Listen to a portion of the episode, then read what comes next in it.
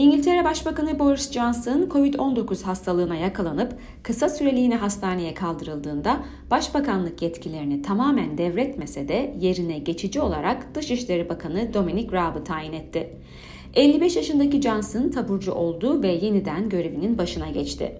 Peki aynı senaryo Amerika'da yaşansa neler olur? Covid-19'un Beyaz Saray'a kadar girdiği bilinen bir gerçek. Başkan Donald Trump'ın valesi ve Başkan Yardımcısı Mike Pence'in basın sekreterine COVID-19 testi kondu. Amerikan Anayasası her türlü kriz senaryosuna karşı tedbirli. Devletin başsız kalmaması için her senaryoya uygun bir yol haritası var. 74 yaşındaki Trump hastalanır ve Beyaz Saray'da karantinaya alınırsa başkanlık görevine devam edecek durumda olduğu sürece ve de tweet atmaya devam edebiliyorsa ülke ekonomisinde bir çöküş ya da jeopolitik bir kriz yaşanmaz. Başkan ağır hastalanır ve görevine devam edemeyecek duruma gelirse anayasanın 25. maddesi gereğince görevini geçici olarak başkan yardımcısına bırakır. İyileşir iyileşmez yeniden görevinin başına geçer. George W. Bush başkan olduğu dönemde iki kez ameliyat olduğu için görevini geçici olarak yardımcısı Dick Cheney'e devretmişti.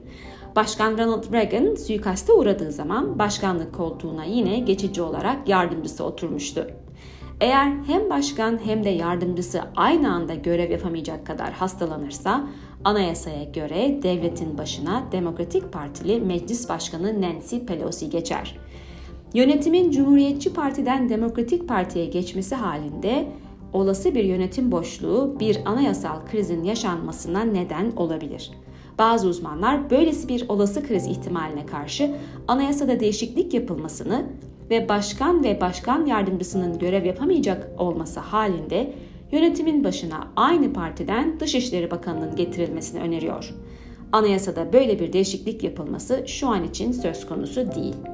74 yaşındaki Başkan Trump ve 61 yaşındaki yardımcısı Mike Pence her gün COVID-19 testi oluyor. Ancak ne Trump ne de Pence düzenli olarak maske takmıyor. Trump maske takmayarak halka normalleşme mesajı vermeye çalışırken Amerikan halkının %68'i ülkede Covid tedbirleri sonrası normalleşmenin çok erken başlatıldığından şikayetçi.